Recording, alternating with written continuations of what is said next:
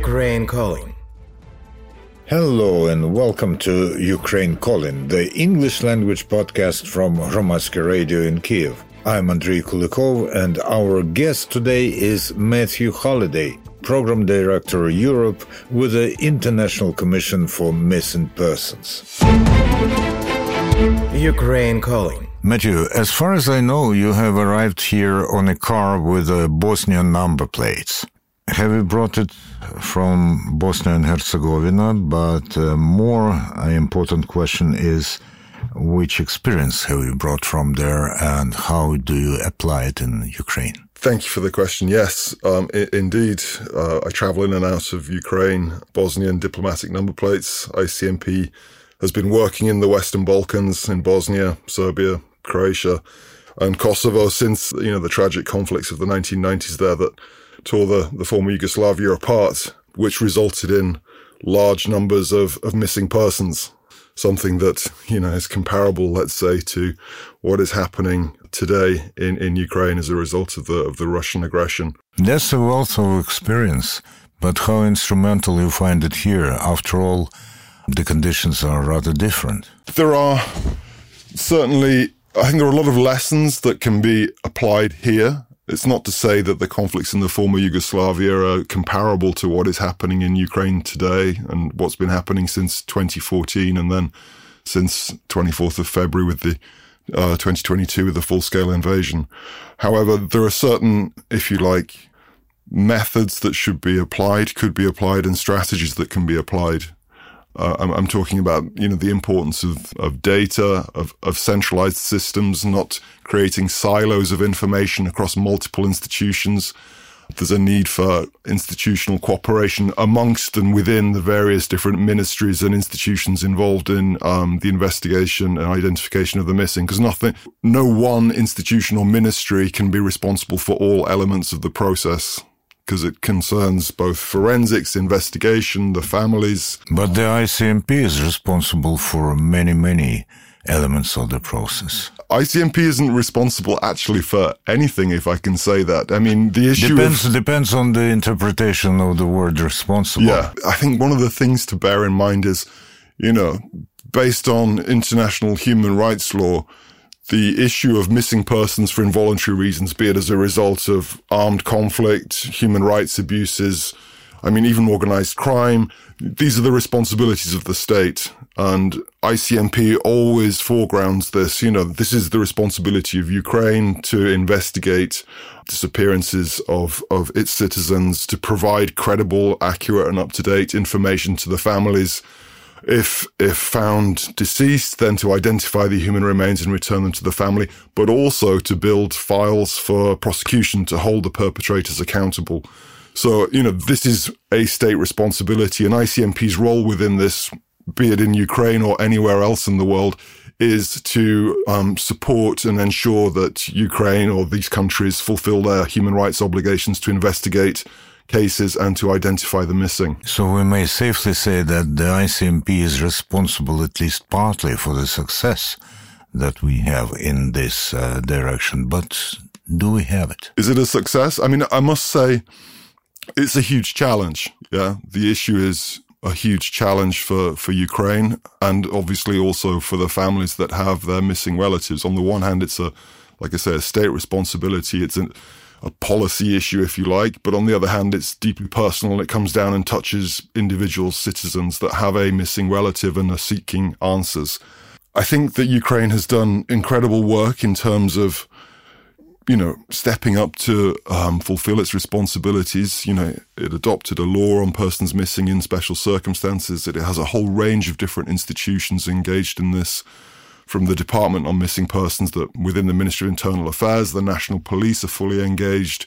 We know that there are DNA labs within the Ministry of Health, but also the Ministry of Internal Affairs that are working on biological samples to try and facilitate identifications. Um, we know that the prosecutor's office is, you know, engaged, you know, 24 7 trying to build cases to hold perpetrators accountable. So I, I think Ukraine has done and is doing a, huge amount, but there are there are gaps, and I think a lot of these gaps relate to how the institutions in Ukraine relate one to another. You know, often it's it's challenging in any country for one ministry to work with another ministry. Um, but you know, I, I think you know U- Ukraine is getting there. It's getting there, and, and ICMP is doing its bit to to to support Ukraine in in fulfilling its obligations. You're listening to Ukraine calling the English language podcast from Hromadske Radio in Kiev. Our interlocutor today is Matthew Holliday. He is the program director Europe for the ICMP, the International Commission for Missing Persons. And this organization has a wealth of experience in trying to facilitate, to promote the process of finding the missing persons in different countries of the world for organizing the process of identification and other things that stem from the successful identification.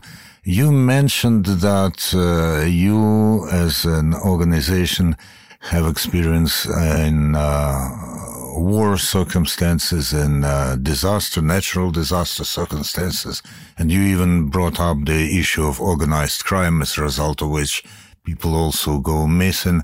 Trying to, well, if there's any statistics on this, how does this break down for you? I mean, how many percentage, uh, which percentage of the ICMP work is linked to which sphere?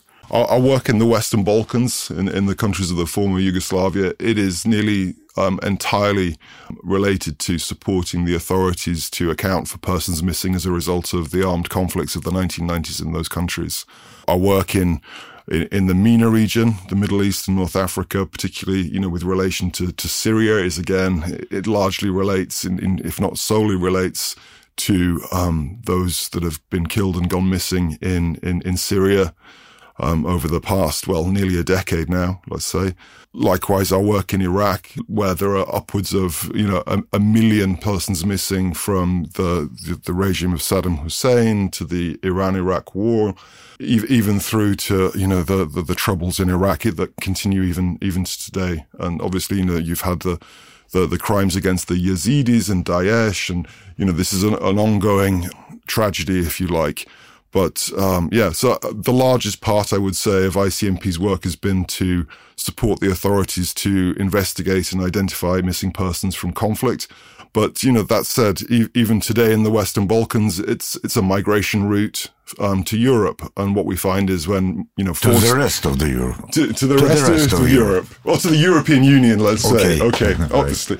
And so what we find is, you know, you know, my colleagues working in Bosnia now are learning from, you know, various prosecutors and journalists there that there are large numbers of, of, of, migrants on the route from, you know, from the Middle East, from Afghanistan, and they go missing or, or they die in camps and you know they have families that want to know the fate of their relative. And you know we're now beginning to work with the bosnian authorities to work out how this can be effectively addressed. I can easily imagine and uh, i also been to the icmp laboratory in the hague what forensic experts do. I know what pr people do but what is no i won't use the word responsibility. What does a program director do the program director, he, he herds cats, which, as you know, you, you try and put several cats together. Yeah, they all want to go in different directions. You know, it's the, the issue, I, I, joke, but it, you know, it's a challenge. You know, there, as I said, there are always many different players and different institutions from forensics to the families to the national police to the authorities to parliament there are a whole range and, and, obviously donors that support ICMP. And then one has to work also with one's colleagues, which can sometimes be challenging, but is always rewarding. So, and this is a very international team. Yes, of course. Of course. I mean, in Ukraine, we have our own Ukrainian staff, but, you know, the ICMP, the International I mean, Commission overall. on Missing Persons as an organization, yeah, we're fully international with, uh, with um, colleagues coming from all over the world. So yeah, I mean, as as program director, you know, I, I provide sort of vision. I try to provide leadership. I manage the team here, and I'm the main interlocutor with with the Ukrainian authorities. Do on you draft issue. programs, or are you just overseeing the execution? I, I'm engaged from the outset in in the design of what ICMP plans, proposes to do, um, and then I'm also responsible for overseeing the implementation of those plans. Where have you learned this stuff? Uh, I've learned it on the job.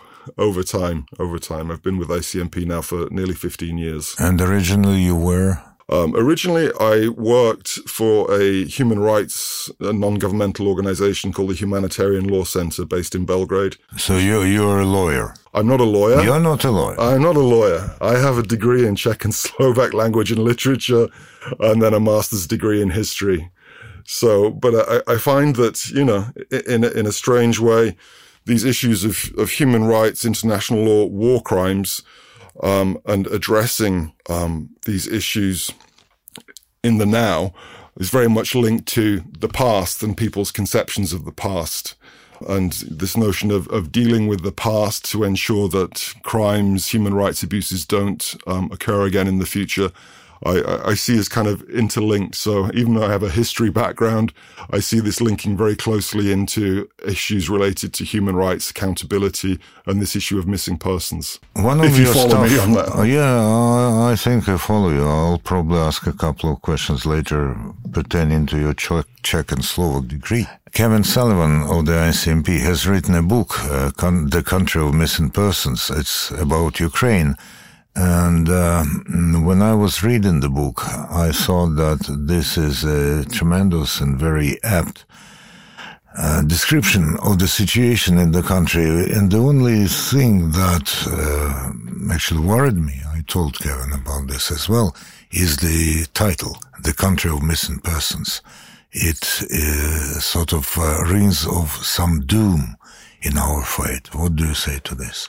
This is a uh, it's, a it's a good point. Yeah, could have been maybe coined or phrased more hopefully, because Ukraine is not a country of missing people. Ukraine is a is a country of you know living people that are you know fighting for their existence and doing so very heroically. But nonetheless, you know, Ukraine does. I think it's a. I think Kevin's idea was to acknowledge the fact that you know the issue of persons missing as a consequence of the Russian aggression is uh, a, a, significant issue. And he may have overplayed it with the title, but I still nonetheless think it was appropriate to make this point. Our listeners may go to hromadske.radio and find there the conversation with Kevin Sullivan, where he also explains the idea behind the title of his book. But back to Matthew Holliday, who is a program director for Europe at the International Commission for Missing Persons. And uh, the ICMP is one of those international bodies that uh, says Russian aggression. You also use the form war. In some other international bodies, we do not see such a clear-cut attitude. What do you say about this? How do you form your attitude? Is there a centrally adopted decision or you uh, do it by your gut feeling as you're in the country? Well, I think we've, ICMP is very clear about its its messaging. Um, I I don't make up or choose my words uh, lightly, um, and I think we need to call it, you know, this thing what it is, you know. And we've seen since 2014, and then since the 24th of February 2022, what is effectively a Russian aggression against Ukraine. Um, and I think we should need to call it by, um, you know, by its real, its real name. You know, it, it's not just, it's not a, a conflict in Ukraine, which, which kind of, you know, it, it, it escapes from, you know, well, you know. On the other hand, uh, the notion of conflict is wider than war, and it includes war. So I can relate to some lawyers, by the way, who say the conflict in Ukraine or Ukrainian conflict some people say that this is not enough, but again, as this term includes war and other forms, I think it's okay. And uh, when you mentioned dealing with different institutions in Ukraine and uh, some ministries, how easy or how difficult it is to talk to them? And by the way, to be on the receiving end of some ideas that they propose. Thank you for your question. Yeah. ICMP has, over the last 18 months, developed good working relations with several ministries. Last year, we signed a couple of memoranda of cooperation, one with the Ministry of Health, which is obviously key in the sense that all the bureaus of forensic medicine, the mortuaries, fall under the uh, jurisdiction or the, the, the, the mandate of the Ministry of Health. We also signed a memorandum of cooperation with the Ministry of Justice, which is also key. And we signed a couple of protocols with the main investigative departments of the National Police of Ukraine. And obviously the main investigative department is absolutely key in investigating these cases. Um, since doing so, I, I, would say that our cooperation and uh, collaboration and communication has intensified. Um, and we have, I would say, you know, good working relations. At the end of last year, the State Migration Service of Ukraine actually reached out to ICMP to say, look, we want to massively upscale the collection of data um, from Ukrainian citizens that are abroad in EU countries and in Turkey and elsewhere um, to help facilitate those investigations and identifications in Ukraine. Obviously, the State Migration Service oversees the work of the State Enterprise Document, and they have various different offices in several different EU countries. And at this point in time, we're now working through a trilateral memorandum of cooperation between ICMP, the State Enterprise Document, and the National Police of Ukraine. And, and this will basically provide um, the institutional underpinning, let's say, to massively scale up this collection of data and ICMP support to these state enterprise offices um, in, in, various different EU countries, Germany, Poland, Czechia, Slovakia, um, Spain, etc. So I, I would say that relations are good. They could be better. ICMP still hasn't resolved um, its status in Ukraine, and this is a priority for ICMP. Which, which means? Which means that we have no uh, official status in Ukraine at this point in time. So when I travel here, I, I travel. You're not accredited here or what? Yeah, we haven't resolved. We don't have an office agreement uh-huh. with Ukraine. We have various different agreements that are, you know, memoranda, let's say, that provide a basis for joint action, um, which is incredibly important. You know, status is one thing, but actually deliver- But you've been here even long before 2022. We didn't have an office or an in-country program prior to 2022. Mm-hmm. Yeah, and it's a, as a result of you know what happened in you know February 2022 that we upscaled our engagement here in Ukraine. So this is something. This is a priority for ICMP in 2024 that we resolve our our status in, in Ukraine so that we can more effectively support Ukraine in fulfilling its obligations. The next question might uh, be considered cynical, but by some people, but uh, I'll put it Anyway, uh, you are a person of uh, vast international experience working in different countries. And when we talk about the tribulations and uh, trials that Ukraine is going now through, we sometimes say that it's the biggest war since, uh, in Europe, since the Second World War and all this kind of stuff. But uh, as far as the number of victims is concerned, is it? Let's go back to Western Balkans. For sure. I mean, look, so if we look at Bosnia Herzegovina and the and the, the conflict there, the armed conflict in Bosnia Herzegovina, 1992 through till end of 1995, Dayton was signed in December 95 and the peace came in January 96 over that period, 92, 96, there's been quite a lot of extensive research conducted. Um, you know, it, it's estimated there are around 110, 120,000 persons killed from all sides, be they Bosnian Croat, Bosnian Serb, Bosnian Muslim. Um, and within that number. And not, not only Bosnian. Uh, not only Bosnian, because yeah. you also had also foreign fighters as well yeah. there. Within that number, there were approximately 30, 31,000 persons that were unaccounted for. And, and the, and the hope of many of the families that when the peace comes, you know, that these, their missing relatives will all be released from the secret detention centers, you know, of the other side. I'm not going to say whoever they may be, but the other side. Um, after the peace was, came, after the ink was almost dry on the Dayton peace agreement, it almost immediately became apparent that, you know, the missing weren't in secret detention centres, and, and the vast majority had been executed and put in clandestine um, mass graves to, to hide evidence of the crimes. So, you know, and, uh, this was demonstrated because, as, as I say, the, you know, as soon as Dayton was signed, almost immediately the uh, um, International Criminal Tribunal for the former Yugoslavia sent armies of, of, forensic experts, of archaeologists, anthropologists to locate and exhume the graves. And it very quickly became apparent that, you know, these persons weren't in detention, but had been executed and their bodies put in secret locations. And so, you know, that was, you know, obviously a tragedy of tragedy for the families, but the efforts that were conducted post war to locate the graves, to exhume them, um, to identify the bodies, gathered a huge body of evidence that was then and you know has been used to hold the perpetrators accountable. And I think this is hugely significant that okay, didn't get my family member back, but to a certain degree, and some families will say not enough justice. But you know, the the ICTY, you know, it raised more than I think hundred indictments. Every every one International of the, International Criminal Tribunal for, for the former Yugoslavia, ICTY. Yeah. You know, they managed to apprehend everyone that was indicted and they brought them before the court and through due process, you know, established justice for many, many of the crimes. And beyond that, they also produced a, you know, a body of evidence that I think contributes to the historical narrative of what exactly happened in that space in that period of time. So I think international justice is incredibly important, not only for holding perpetrators to account, and this goes back to the history that I mentioned earlier. It provides or contributes to a historical record of the past.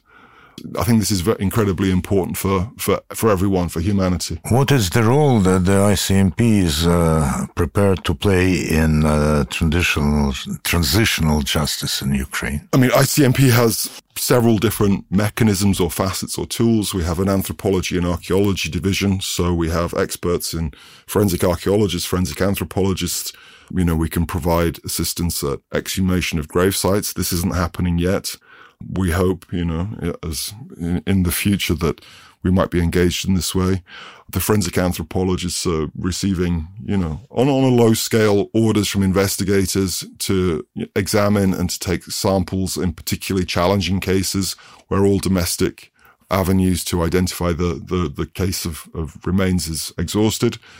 Um, those samples are being processed in ICMP's DNA laboratory and we're providing the results to the investigator to effectively close these cases. This is only happening on a small scale, but I think it's important in terms of establishing the facts and the identity of the victim, which then also can contribute to supporting investigations and ultimately prosecutions of, uh, of, of, of, perpetrators or, or war criminals. Um, beyond that, we're also working very closely with families of the missing and, and civil society organizations that are working on human rights because their engagement is key. On the one hand, you have the state institutions and their obligations, the Department on the Missing Persons, the National Police, the, the domestic labs and the domestic forensic experts. They, they have the, the, the duty bearer, if you like, and they have the obligation. But on the other hand, you have families of the missing and a large part of our work at ICMP is to strengthen and build the capacity of, of um, families of the missing within associations to help them claim their rights to be perceived as credible counterparts by the state institutions um, so that they can take an effective and meaningful role within the process so that they're listened to by the state institutions um, and and their considerations, their wishes and their needs are actually incorporated in the actions of the state institutions when they conduct um, their investigations, when they try to identify the missing. So we we try to work with both, both with state and with civil society, because what we've seen elsewhere is uh, an effective civil uh, missing persons process requires the full engagement of both and both working together, which can be challenging. What is needed to put the cooperation between the ICMP and Ukrainian official bodies and the ICMP and Ukrainian public organizations on a better level? That's a good question. Of course, knowing that better may have many meanings and aspects. let's say, let's say, uh, try to single out one important aspect in which of these subdivisions of your work. I think I, I, touched upon this earlier. I think it is a challenge, but I think there's a, a, need for greater inter-institutional, inter-ministerial cooperation, which is a challenge because each ministry almost exists in splendid isolation. But, you know, we're seeing this today, these days, you know, between the Ministry of Internal Affairs, which is in, in large part has many responsibilities with regards to the missing persons issue. The department on missing persons in specific circumstances was established in the second half of last year within the Ministry of Internal Affairs. You have the National Police there, the State Migration Service is there, which is, as I mentioned earlier, is engaged in collection or, of, of data uh, from Ukrainian citizens abroad.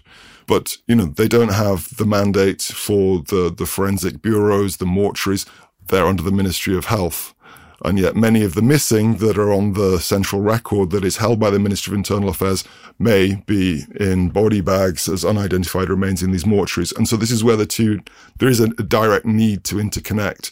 And, and what we're seeing now is greater cooperation in that regard, but I think this can only be strengthened further, you know. And then beyond that, what's required, and we're seeing quite a lot of this already, is regular meetings with the families you know, so the state institutions meet with them. They provide information about what they're doing, what the plan is, but they also listen to what the families say they want, you know, that they um, take on board the families, you know, uh, interests and concerns. I think this is key. If you don't communicate with the families, no matter how good your processes or how good your institutions are, you know, you will fail. So I think Ukraine is on the, on the right step, on the right foot with that. Ukraine calling. You're listening to Ukraine Calling, the English language podcast from Hromadske Radio in Kiev, and this is the interview with Matthew Holliday, Program Director Europe for the International Commission for Missing Persons. How does the ICMP find new partners within Ukraine's civil society? I have colleagues within our civil society initiatives um, section in ICMP. They work very closely they do their research. They, you know, they meet with uh, the the civil society organisations. They engage with them. They make informed decisions as to who to support and who to work with, who's effective and who is not. I, I think you know when we find with, with families of the missing, the, the the work is vast. You you have kind of like if you're like two different components or two areas. The more professional human rights civil society organization, these may be lawyers, they may be journalists, you know, they often have, you know, highly educated um, and very capable and, and, if you like, quite clear about what they're doing it, how they're doing it, and their abilities to mobilize donor funding to actually implement their programs. On the other hand, also within civil society, you have associations of families of the missing. And if you like, this isn't, a, this isn't something that they chose to be or to become or to become a member of. You know, this was forced upon them. Their family members were maybe taken away. They don't know where they are. They're, if you like, um, you know, victims of circumstance. Um, but together, coming together, they're stronger together. But often they, they, you know, they don't have the organizational skills or capacities to advocate, you know, their, their case. And so they, in many ways, require a, a lot more support than, if you like, the, the, the well established civil society organizations. May I tell you that uh, people from those NGOs that I talk to and who cooperate with the ICMP hold a very high opinion of the attitudes and uh, capacities that uh, the ICMP has brought into this country. And thank you. That's nice to hear.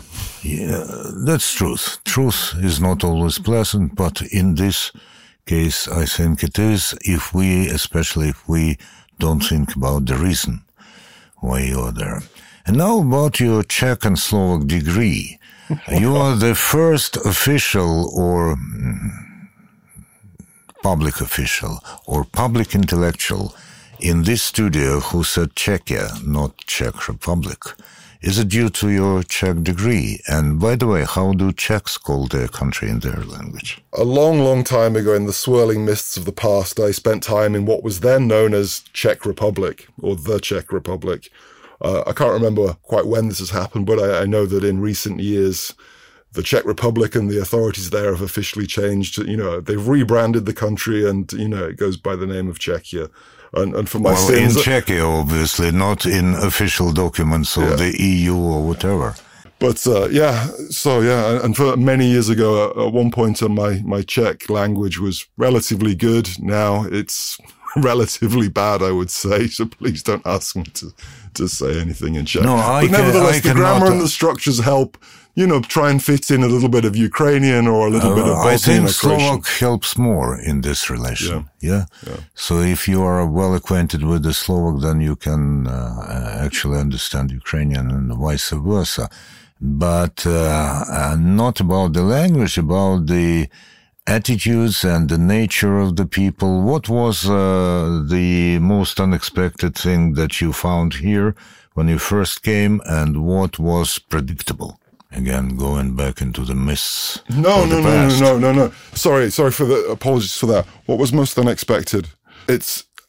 I, I was actually surprised. I mean, you know, coming to Ukraine for the first time in in June of 2022, I, I, I expected I was going to a war zone. I expected um, a lot more tension, and and then uh, I arrived in Kiev, and the restaurants are working, the shops are full, people are going about their business. Obviously, you have the air raid sirens almost on a daily basis, and and and you know very frequent missile strikes, which is I think that reminder of of the conflict. Um, but but knowing what's happening down in the, the the south and the east of your country, you know, it, it's it, it sometimes feels very distant, and and I, and I think this. You know, I, I knew Ukraine was an enormous country, obviously coming here, but it really brings it home when you come here.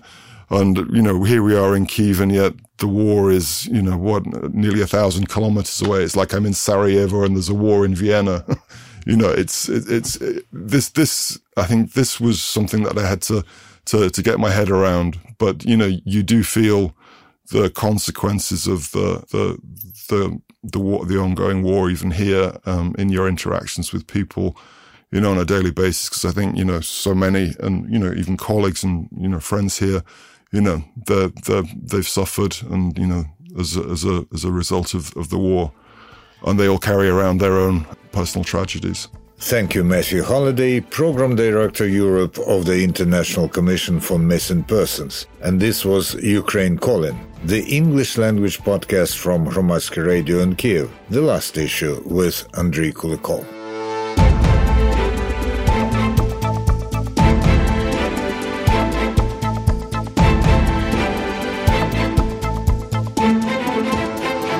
Ukraine calling.